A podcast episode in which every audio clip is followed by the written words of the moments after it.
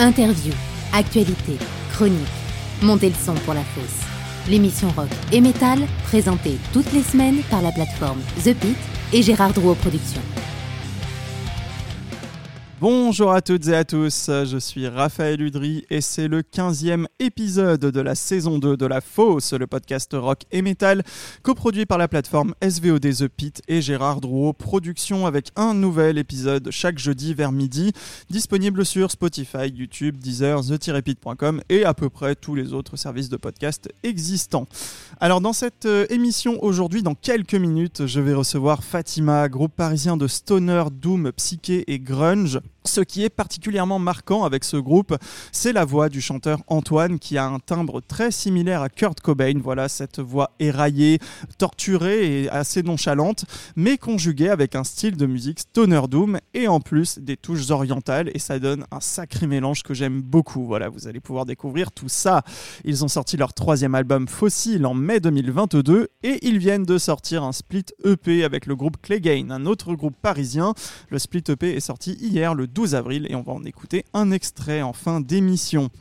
Puisque je reçois Fatima, cela me permet de parler du Grand Paris Sludge, un nouveau festival stoner, doom, sludge, psyché, organisé par Garmon Bodia à l'empreinte de Savigny-le-Temple en Seine-et-Marne, samedi 22 et dimanche 23 avril. Alors au niveau des têtes d'affiche, il y a Conan et Thousand Mods, et tout le reste de la programmation est composé de groupes français avec les Necromancers, Decadia, Jean, Brusque ou encore Fatima donc qui joueront samedi 22 avril. Juste après l'interview, ce sera le culture clip de Raphaël Penner sur The Devil in I de Slipknot, un clip où les membres du groupe se mettent à nu sur leur plus profonde peur. Voilà, Raphaël Penner va vous expliquer tout ça tout à l'heure. La chronique sera suivie comme chaque semaine d'un focus sur un contenu disponible sur la plateforme The Pit. Et puisqu'on parle de Slipknot dans la chronique culture clip, eh bien je vais vous parler moi de l'énorme concert de Slipknot à Mexico. Il y aura ensuite l'agenda des concerts Gérard Drouot Productions et le programme du Hellfest Corner comme chaque semaine. Voilà, bah écoutez, on va écouter tout de suite un morceau de Fatima. Et puisque je vous disais que la voix ressemble à Nirvana avec du stoner doom et des touches orientales, eh bien vous allez voir ce cocktail avec le morceau Turk's Fruit, extrait du troisième album de Fatima, Fossil, sorti en mai 2022. Allez, accrochez vos ceintures, Fatima vous emmène en voyage au Moyen-Orient avec Turk's Fruit.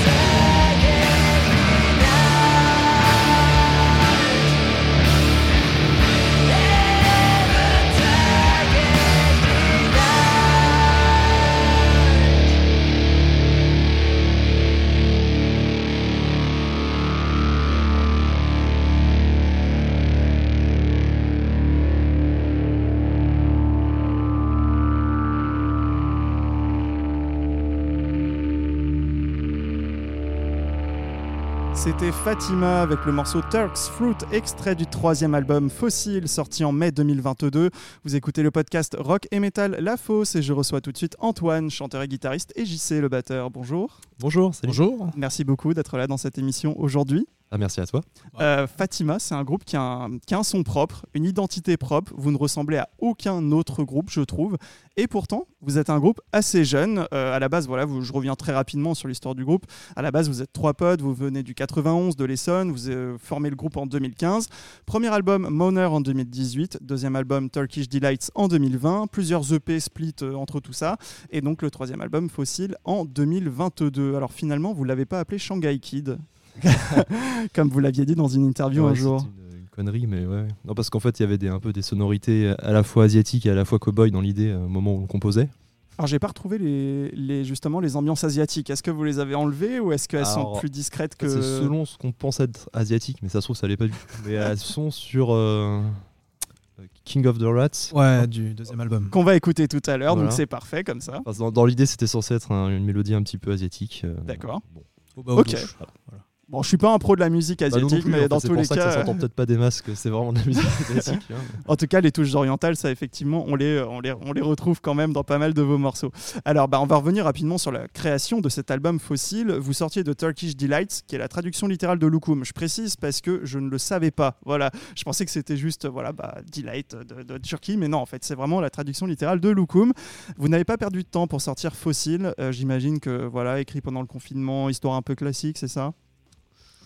On été, on était très chaud de sortir du confinement et, et ce faisant, avec la bonne salle de répète dans Paris, on s'est mis à, à répéter comme euh, des dingues. euh, beaucoup Alors, il faut que tu t'approches un tout petit Ouais, peu pardon. du micro parce que ouais, vraiment, ils sont bêtes et méchants ces micros. Ils sont très directionnels. Donc, ouais, du coup, euh, bah, sorti en 2020, Turkish Delight, bon, bah voilà, coup, coup de frein aux tournées, etc. Mm. Donc, j'imagine que vous vous êtes dit soit on fait rien, soit on fait un autre album, quoi. Bah, en fait, on avait déjà des débuts. euh, En fait, par exemple, Turkish Delight, le morceau qu'on a appelé Turk- Turk's Fruit sur euh, Fossil, à la base, ça devait être sur Turkish Delight et il devait s'appeler Turkish Delight. Ah, c'est marrant, c'était ma question Voilà. juste après. c'est un peu la- le, le lien, quoi, on va dire, ouais. En fait, on aurait dû le mettre sur celui d'avant, mais il était presque prêt, mais pas complètement prêt. Du coup, on l'a gardé pour plus tard. Il y avait peut-être un, un ou deux autres morceaux qui étaient en prémisse comme ça. Et avec le confinement, on a, on a eu une salle de répète à Paris qui est restée ouverte malgré tout, un peu euh, sous les radars. Quoi. C'est laquelle? Le basement. Euh, le Basement Studio, je connais pas.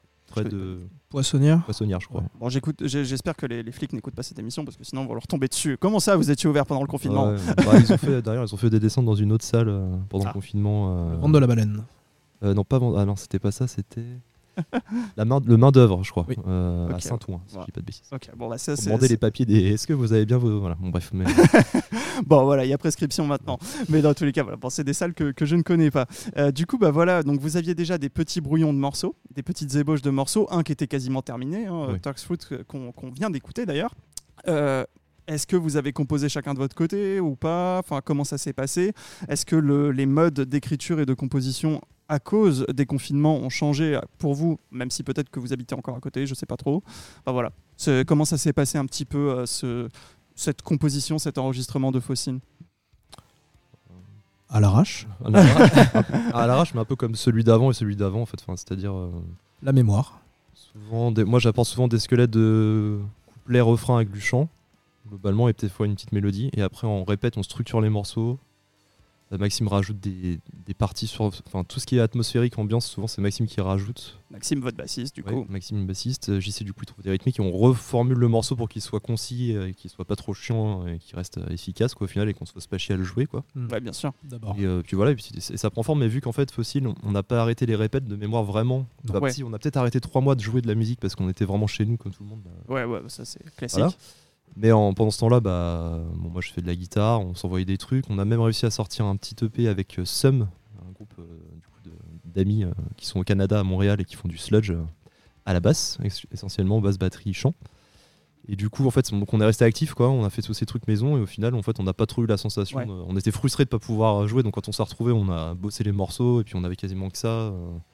Bah, heureusement que vous avez pu vous retrouver parce que Oui. c'est vrai qu'en album, vous avez une énergie très live. Enfin, il y a- il y, a quand même un rendu très live, très organique. Euh, J'imagine qu'un groupe euh, comme vous ne- n'enregistre pas piste par piste. Euh, voilà, ça se sent en tout cas dans, dans l'enregistrement. Bah, Ouais. On fait la base en live, c'est-à-dire basse, batterie, euh, guitare euh, rythmique. Et Ouais. après, on fait des, des retakes euh, quoi, pour le chant. Pour Oui, bien sûr, guitare, évidemment, ça euh, c'est ça, c'est assez logique. Mais en tout cas, effectivement, musicalement parlant, ça se sent qu'il y, a- il y a vraiment une énergie très très live. Alors depuis votre premier album, on sent que vous maîtrisez mieux aussi euh, le mélange de toutes les sonorités, et notamment les sonorités orientales. Euh, vous avez dit dans une interview, on n'a aucune connaissance technique de la musique orientale, on est des branquignoles. Alors vous, vous avez progressé depuis ou pas? Bah non, non, non. c'est- C'était une interview qui date quand même depuis longtemps, donc je me suis dit peut-être que... bah, enfin, en tout cas, on n'a pas pris de cours de solfège, de rien du tout. en maths, enfin, en tout cas, peut-être que, enfin, moi non. Mais du coup, c'est vu que c'est des gammes qu'on répète en fait. euh, Tout le temps, à tout le force, eh ben, on cherche un peu tout ce qu'on peut faire sur cette gamme. À force, ça se répète d'ailleurs, peut-être, mais en tout cas, oui, on, bah, on devient plus à l'aise avec. Quoi. Alors pour le coup, moi je le trouve Fossil plus abouti que Turkish Delight, ce qui est encore plus abouti que Moner forcément, donc c'est assez logique, hein, j'imagine niveau évolution quand même. Alors je vais dire plus mature, ça fait un peu lourd de dire ça parce que bah, voilà, c'est je m'y- je connais pas trop dans, enfin je m'y connais pas vraiment dans la musique non plus en termes théoriques, donc je vais dire mature parce que c'est un peu ce que je ressens, mais ça se trouve je suis totalement à côté de la plaque. Mais est-ce que vous, vous avez ressenti vraiment une progression, voilà, depuis euh, depuis vos trois albums là? Bien sûr. Ouais. Ah ouais, ouais. On a clairement euh, changé un peu le, la, la- la façon juste de répéter, de pouvoir euh, s'accorder sur bon, on va faire plus simple, plus léger, plus de place. Parce Mhm. que même euh, quand on se met à enregistrer dans des studios euh, comme euh, au Swanson Studio à Caen, un super endroit dans une ferme isolée, bah, bah, des morceaux plus légers, plus simples, on va dire. Pas con, simple. Vous les trouvez plus simples du coup euh, ouais, qu'avant Ok, d'accord. Ça, ça laisse de l'aération pour euh, bah, mettre du saz, euh, de la darbuka ou d'autres instruments comme ça qui donnent un, un peu plus de notes. Et c'est vrai que finalement, on se met à élaguer un peu ce qu'on ce qu'on a comme morceau pour, pour avoir quelque chose d'un peu plus, euh, on va dire. Laisser plus de place aux mélodies peut-être ou euh, Aussi, plus ouais. de recherche mélodique euh, Mm. en tout cas entre Moner et, et aujourd'hui Fossil j'ai l'impression qu'il y a vraiment plus de recherche mélodique justement il y a plus de mélodies marquantes de refrains marquants euh, ou de riffs marquants c'est un peu ça aussi euh, l'évolution que vous prenez Oui. Ouais. Il y a ça. Alors ça, je sais pas si bah, c'est bien si c'est le cas, mais c'est un peu le défi. Donc après, si- c'est bien si ça se fait. Mais surtout qu'en fait, le fait de passer dans le nouveau studio dont je parlais JC, Mhm. ça change absolument tout euh, le son. Parce qu'en fait, le Turkish Delight, on l'a fait un petit peu, enfin, même carrément à l'arrache, même si c'est quand même bien enregistré. Euh, C'était dans un, une- euh, à la ferme un électrique. centre, euh, un centre- salle de répète réaménagée près de la ferme de- électrique à Tournant-en-Brie. à, Par- à Paris non la ferme ah non c'est le cirque ouais, électrique à voilà. Paris pardon autant pour moi La ferme électrique, ouais, c'est ça. Euh, Et du coup, bon, bah, c'était un peu brut, on l'a fait rapidement, euh, ce qui est bien aussi hein, de faire ça rapidement, parce que ça permet de pas trop devenir perfectionniste et de revenir.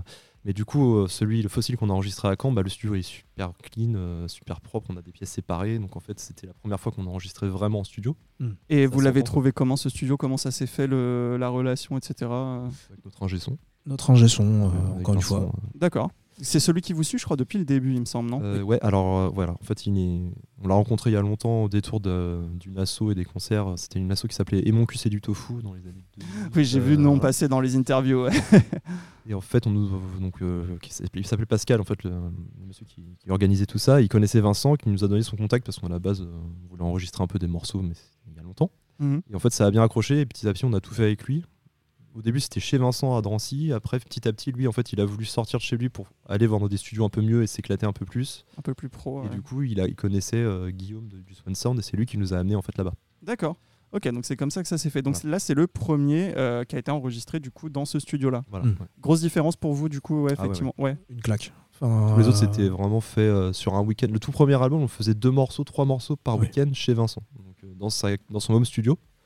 Ce qui était cool aussi, mais du coup, là, par rapport au studio, on arrive, on reste 3-4 jours et qu'on enregistre tout l'album, euh, en tout cas tout l'album sauf le chant. euh, le Ouais. ça a été fait après, euh, avec des pièces séparées. Donc, du coup, chaque son ne, ne vient pas dégueuler sur celui d'à côté, et, et donc tout est vachement plus net et euh, on s'entend mieux et la qualité est, est vraiment meilleure. Il y a ça, plus le fait qu'on ait fait aussi mixer l'album pas par Vincent cette fois-ci, mais par un, donc un Fred de Sum, qui est ultra doué euh, dans tout ce qui est mixage et mastering. Il a aussi masterisé l'album.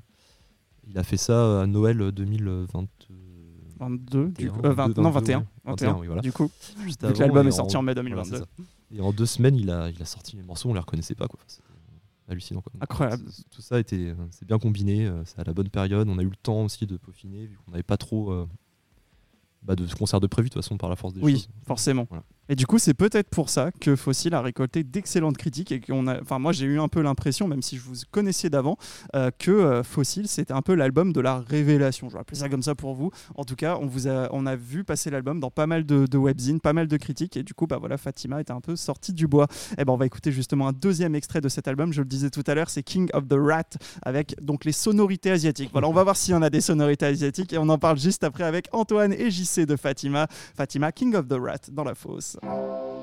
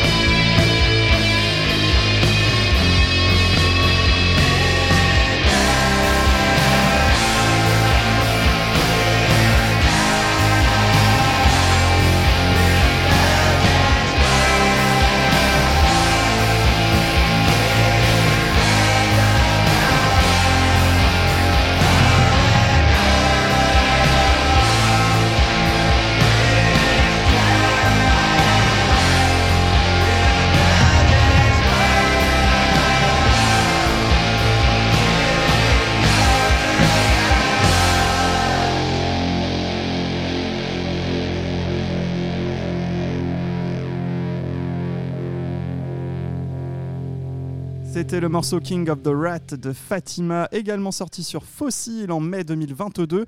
Alors, est-ce que ce morceau a un rapport avec le phénomène de roi des rats ou pas du tout? Si, si, euh, tout à fait. ouais. Ouais, alors du coup, bon, bah, je précise pour les auditeurs qui ne connaîtraient pas, le roi des rats, c'est en fait, euh, les rats sont tellement confinés dans certains endroits que leur queue se soude ensemble et ça te fait un espèce de, de, de monticule de rats qui peut avoir 2, 3, 4, 5, 20 ou plus de rats et du coup, comme il ne peut pas, il ne peut pas bouger, euh, c'est les autres rats qui lui filent à bouffer et du coup, bah, roi des rats parce qu'on a un peu l'impression que c'est le roi. Voilà, donc euh, pourquoi vous avez écrit là-dessus? Il y, a un- il y a un moment, euh, deux semaines avant enregistrer le chant, il faut écrire du chant, en fait. et t'as des morceaux qui flottent, du charabia qui flotte, donc tu dis, bon, celui-là, je vais le garder, celui-là, je le garde pas, et puis des fois, bah, je sais pas, tu cherches euh, des histoires à la con. Le roi des rats, il y a ça, plus euh, dans les Tortues Ninja aussi, il y a Ah bah oui. les vieux Tortues Ninja, il y a un, un méchant qui est un roi des rats qui vit dans les égouts, donc ça flottait aussi dans, dans l'air, et puis le, le nom est cool. Ok. J'aime bien les rats aussi. Alors bah justement, bah, ça me permet d'aborder tous les thèmes que je voulais aborder, c'est-à-dire que voilà, au niveau des paroles, j'ai cru comprendre que euh, voilà, tu étais très inspiré de des Melvins notamment, qui sont un peu dans l'absurde, on va dire quel- quelque chose comme ça. C'est un peu ça, c'est-à-dire qu'il Ouais. ne faut pas forcément chercher du sens dans ce que dans ce que t'écris, dans ce que tu chantes, ou pas, j'en J'essaye sais rien. mettre, mais des fois, quand je les relis, euh, ça n'a aucun sens. Quoi. Je sais pas trop en fait. Mais il y a des fois, ça a du sens, mais c'est. En fait, je sais plus, plus j'écris, plus j'ai l'impression d'écrire comme un pied, donc du coup, j'essaie de prendre ça avec distance. Tant que c'est pas trop chiant à écouter, que ça sort pas forcé, que il y a pas un accent français à couper au couteau, je me dis que c'est pas trop mal, quoi. Et, euh, Et ça passe quoi. du des fois, il y a des trucs bien, des fois, il y a des trucs un peu plus cons. Mais...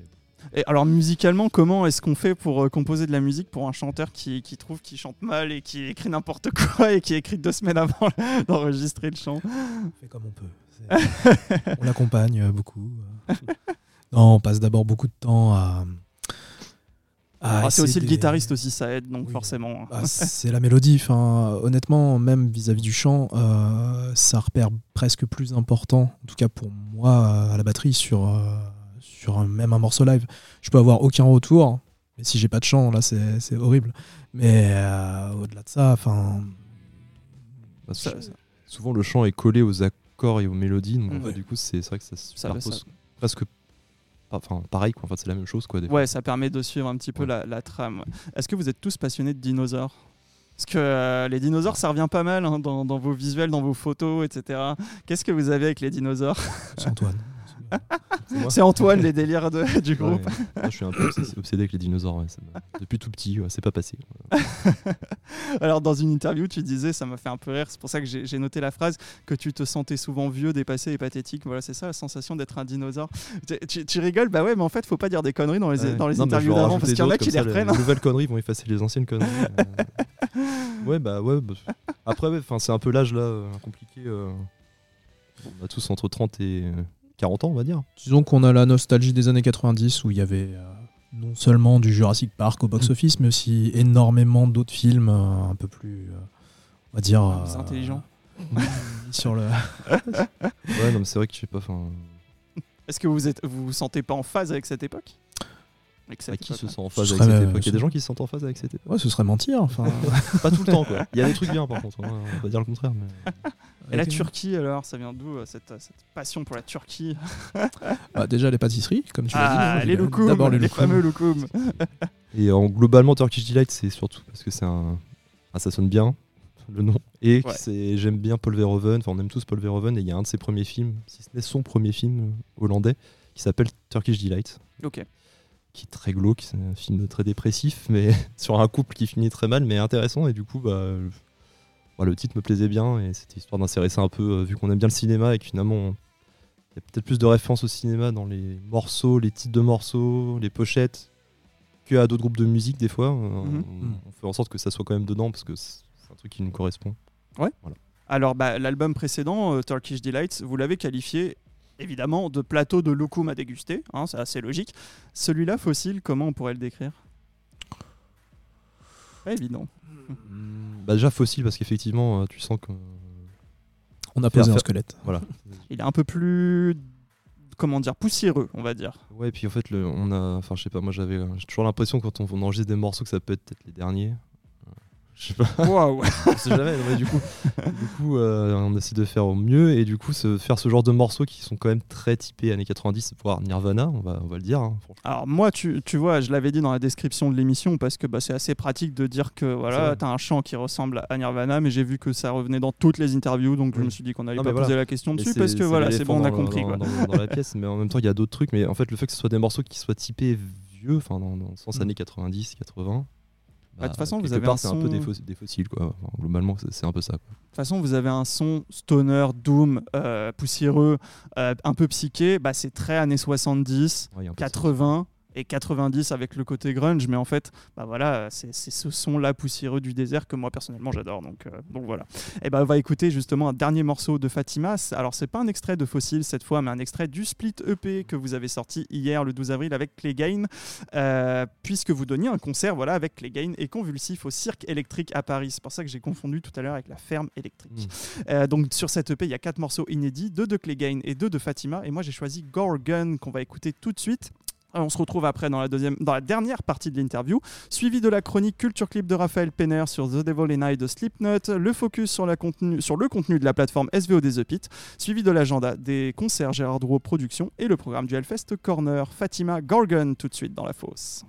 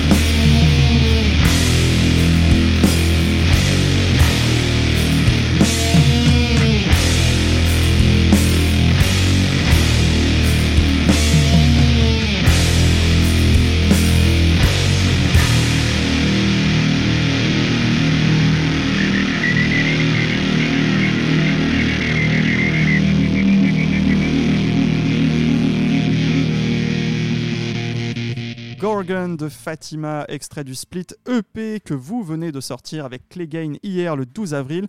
Alors il y a un autre morceau de vous donc sur cette EP, Siamese Auger. Euh, ces deux morceaux, ils ont été composés quand? Est-ce que c'est aussi des chutes de studio de fossiles ou pas du tout?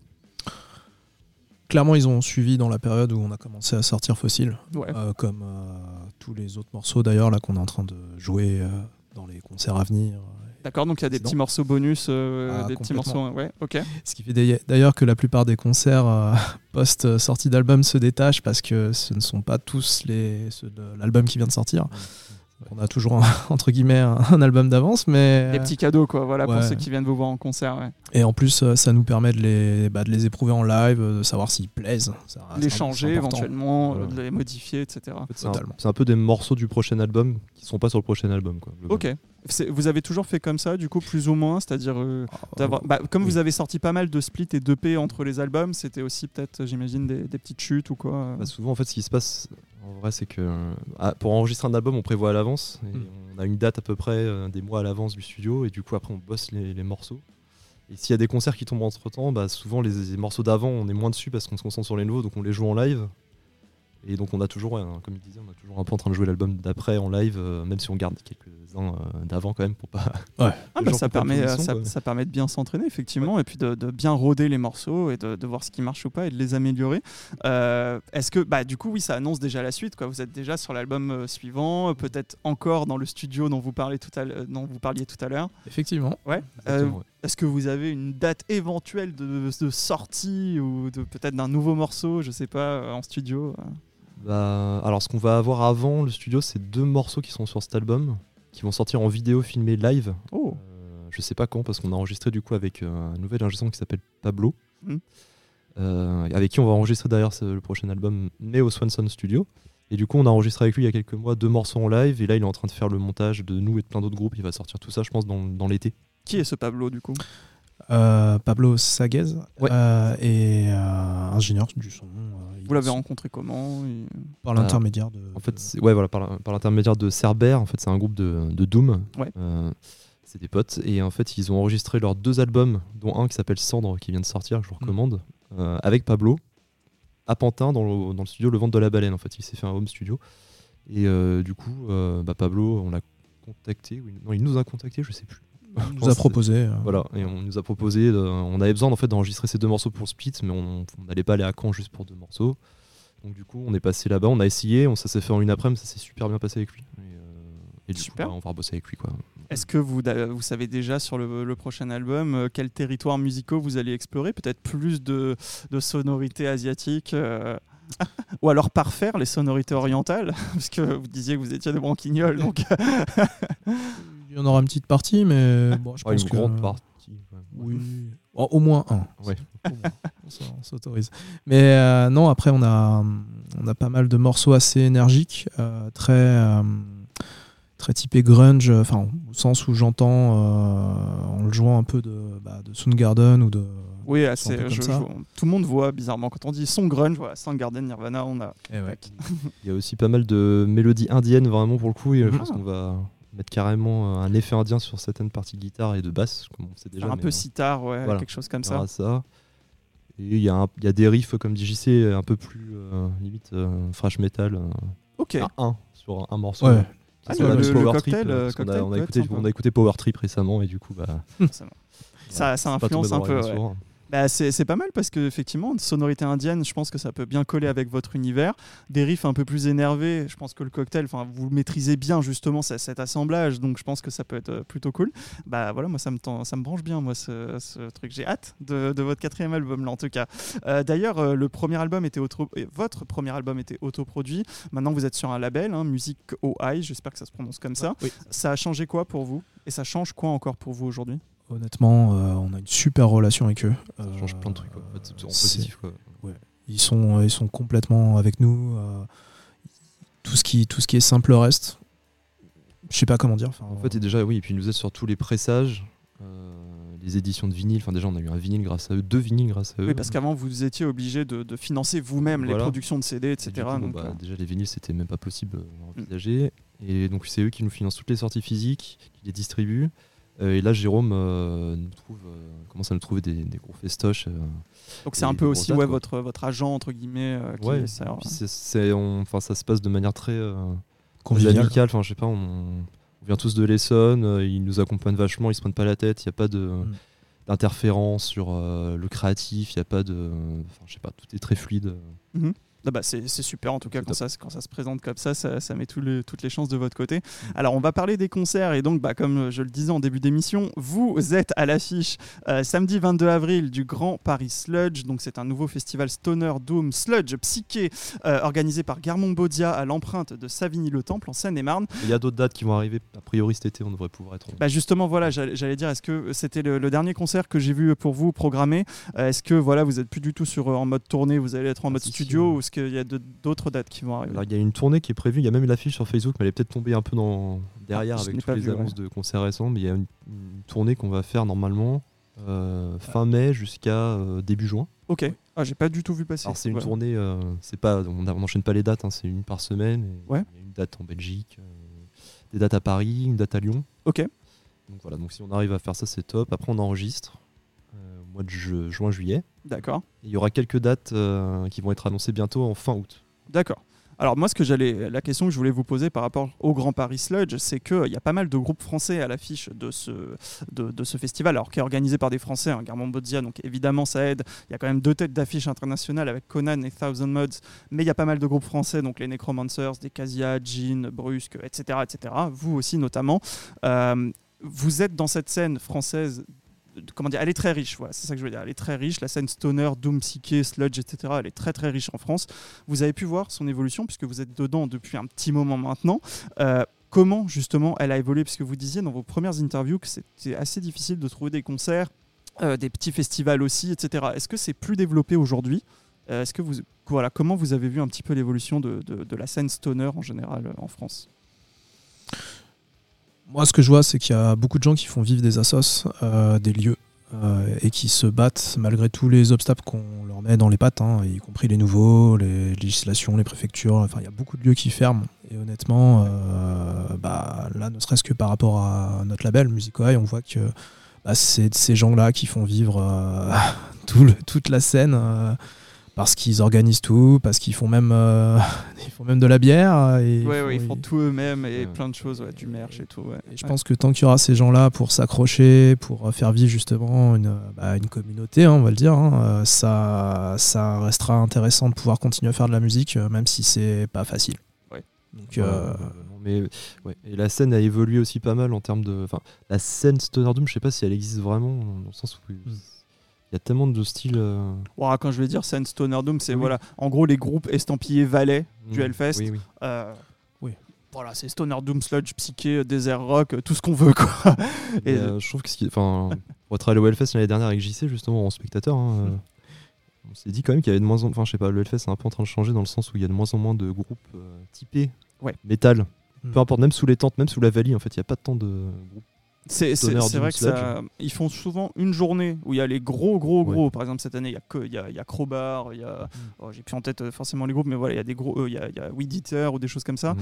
Et les autres, ça va être un peu plus euh, expérimental, on va dire ça comme ça, voire même euh, synthwave, post-wave, Oui, voilà, machin, truc wave. mélange, en fait. Et même sur les grandes scènes, en fait, il y a de moins en moins de, de métal. euh, Oui, ouais, classique qui sont le slip, quoi, on va dire ça comme ça. Et il y a des groupes un peu de rock qui sont bien. Mm. Mais du coup, je me dis, vu que les festoches de rock, ça devient des groupes, des festoches d'électro, le Hellfest est en train de devenir un festival de rock.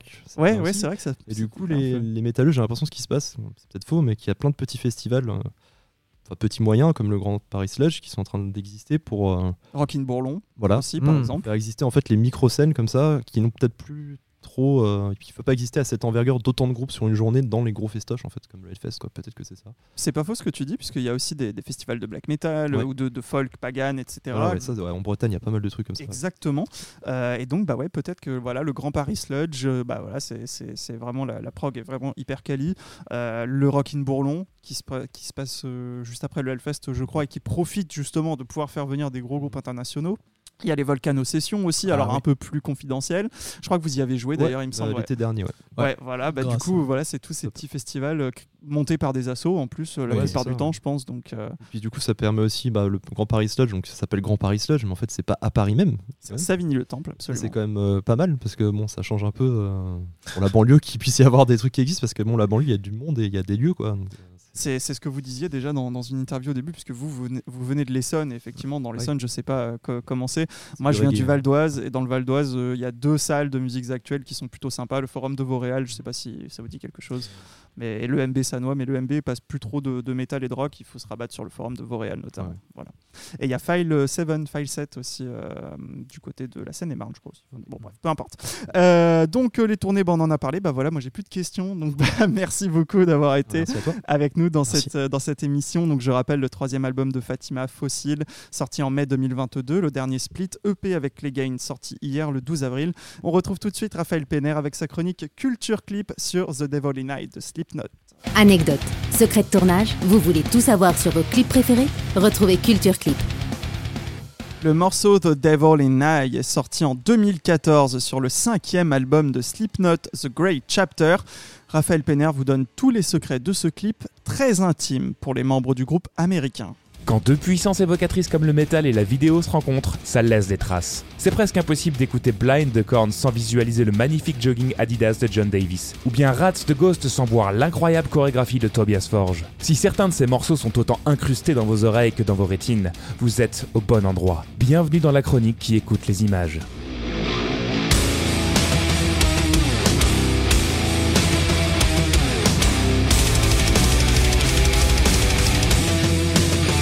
Et quand on parle de Slipknot, on devrait pas juste dire qu'ils s'incrustent dans nos rétines avec leurs images, non, mais plutôt qu'ils nous dégagent la cornée à coups de tronçonneuse pour se frayer un chemin directement jusqu'au cerveau. Tout le monde connaît d'une façon ou d'une autre l'imagerie de Slipknot, et si vous faites partie de l'infime pourcentage de la population qui ne sait pas de quoi je parle, imaginez une soirée d'Halloween sous acide qui aurait mal tourné et qui... ou allez voir sur internet. Le clip dont on va parler aujourd'hui est sorti en 2014. The Devil and I est le deuxième single de The Great Chapter, l'album dédié à Paul Gray, l'ancien bassiste emblématique présent depuis le début, dont la perte est une véritable épreuve pour le groupe. C'est Sean Crahan, plus connu sous le nom de Le Clown, qu'on retrouve à la réalisation. Il explique que la violence graphique mise en scène, notamment avec la mise à mort des musiciens tour à tour, est une façon de représenter l'affrontement de chacun avec ses propres peurs et ses propres démons pour mieux se les approprier et pouvoir mieux les exorciser. C'est pourquoi si on voit Sid Wilson, le DJ, se manger les bras et les doigts, c'est en fait pour représenter son angoisse de perdre ce qui lui est le plus cher pour son rôle dans le groupe, à savoir ses mains. Mick Thompson, le guitariste, est un grand solitaire. Aussi, quand on le voit s'arracher le visage, c'est en fait la peur de disparaître et d'être oublié qui est représenté. Le cas de Corey Taylor, le frontman, est particulièrement intéressant. Autant il est facile de comprendre que la feuille vide devant laquelle il est assis représente le syndrome de la page blanche, autant quand il a la tête qui explose, il est plus difficile de percevoir ce que les Américains appellent le LSS, ou Lead Singer Syndrome, ce que nous on appelle très scientifiquement avoir le melon. Il faut savoir que c'est son idée, c'est bien lui qui a choisi d'exprimer cette angoisse de la grosse tête en la faisant littéralement exploser. Bon après il y a des angoisses plus classiques, hein, et si Chris Fenn, le percussionniste, se fait déchiqueter par des oiseaux, c'est tout simplement parce qu'il en a une peur bleue. C'est à peu près la même chose pour Craig Jones, mais lui c'est un chien qui l'attaque. D'ailleurs, lui, qui est probablement le membre le plus énigmatique de tous, c'est celui avec le masque SM et les énormes pics sur la tête. Il est tellement énigmatique qu'on sait même pas vraiment de quel instrument il joue. Lui, donc d'habitude complètement mutique et si discret, a hurlé à la mort pendant le tournage de cette scène. Ce clip, c'est aussi la première apparition des deux nouveaux membres à la basse et à la batterie. Pour les accueillir comme il se doit, ils se font donc sauvagement poignarder par le reste du groupe. Mais c'est en fait une façon d'évoquer les difficultés de trouver sa place auprès des autres, ou plus largement de ne pas être accepté par les fans. Enfin, en ce qui concerne Sean lui-même, ce n'est pas dans sa mise à mort que l'on voit à l'écran qu'il faut chercher une quelconque signification. En effet, on le voit s'immoler par le feu avant de se pendre, mais ça, c'est surtout pour faire joli. Non, son angoisse, elle est matérialisée par quelque chose de beaucoup plus méta. En effet, il dit qu'il déteste la vue du sang, et que c'est pour cette raison qu'il en a utilisé autant sur ce tournage. C'est ainsi qu'on se rend compte que derrière un clip de Slipknot particulièrement violent et gore, on se retrouve en fait face à ces neuf grands gaillards qui se mettent à nu et nous exposent leurs faiblesses et leurs plus grandes peurs. Quand on sait ça, ça vaut le coup de voir ou de revoir ce clip, en n'oubliant pas de rester à l'écoute de ce que les images ont à nous dire. Raphaël Penner vient de vous parler du clip The Devil in Eye de Slipknot, eh bien moi aussi je vais vous parler de Slipknot avec comme chaque semaine un focus sur un contenu de The Pit, la plateforme SVOD dédiée au rock et au metal, qui a un concert de Slipknot en ligne, c'est Day of the Gusano. C'est un concert capté en 2015 à Mexico, c'est le tout premier concert du groupe américain à Mexico. Alors je sais pas si vous le savez, mais les fans sud-américains sont extrêmement passionnés de métal, voilà, et donc autant vous dire que ce concert est un concert d'anthologie qu'il faut avoir vu au moins une fois. Et vous pouvez le voir sur the-pit.com et vous pouvez vous abonner pour 6 euros par mois ou 66,6 euros par an. Il y a 7 jours d'essai offerts. Eh bien, tout de suite, c'est l'agenda concert Gérard Drouot Production et le programme du Hellfest Corner. Besoin d'un coup de main pour choisir un concert? Ça tombe bien, c'est l'heure de l'agenda Gérard Drouot Productions. John Fogerty, le fondateur de Creedence Clearwater Revival, groupe mythique du rock des années 60-70, passera mercredi 31 mai à la scène musicale à Boulogne dans le cadre de sa tournée The Celebration Tour. Après un concert complet à la Cora Arena de Paris le mois dernier, Måneskin, le groupe de rock italien, reviendra en France le 6 septembre au Zénith de Nancy dans le cadre du Nancy Open Air. Graham Nash, le membre fondateur des Hollies et du supergroupe Crosby, Stills, Nash Young, revient à Paris avec Shane Fontaine et Todd Caldwell pour interpréter les plus grands morceaux de ses 60 ans de carrière. Ce sera au Casino de Paris le 26 septembre 2023. La vente est ouverte depuis la semaine dernière sur gdp.fr. Alors du côté du Hellfest Corner, le chef Jean Driège alias Rock in Kitchen sur les réseaux sociaux s'occupe du brunch du dimanche au Hellfest Corner. Euh, il y a trois rendez-vous, le 30 avril, le 14 mai et le 11 juin. Évidemment, il faut réserver uniquement sur le site du Hellfest Corner, rubrique agenda. Il y a trois formules entre 35 et 42 euros. Et tous les autres dimanches, voilà, tous ceux que je n'ai pas cités, donc euh, le 30 avril, le 14 mai et le 11 juin, donc tous les autres dimanches, c'est le brunch de Juju, également sur réservation dans la rubrique agenda du Hellfest Corner. Voilà, c'est la fin de cette émission. Vous pouvez retrouver tous les podcasts sur Spotify, YouTube, the-pit.com, Deezer, et à peu près tous les autres services de podcast existants. Vous cherchez la fausse saison 2. La semaine prochaine, je vais recevoir Waking the Misery, un groupe de métal alternatif francilien qui sort son nouvel album Phoenix le 21 avril. On va évidemment en écouter des extraits et puis on va revenir un peu sur l'histoire du groupe puisqu'elle est un petit peu chaotique, on va dire ça comme ça.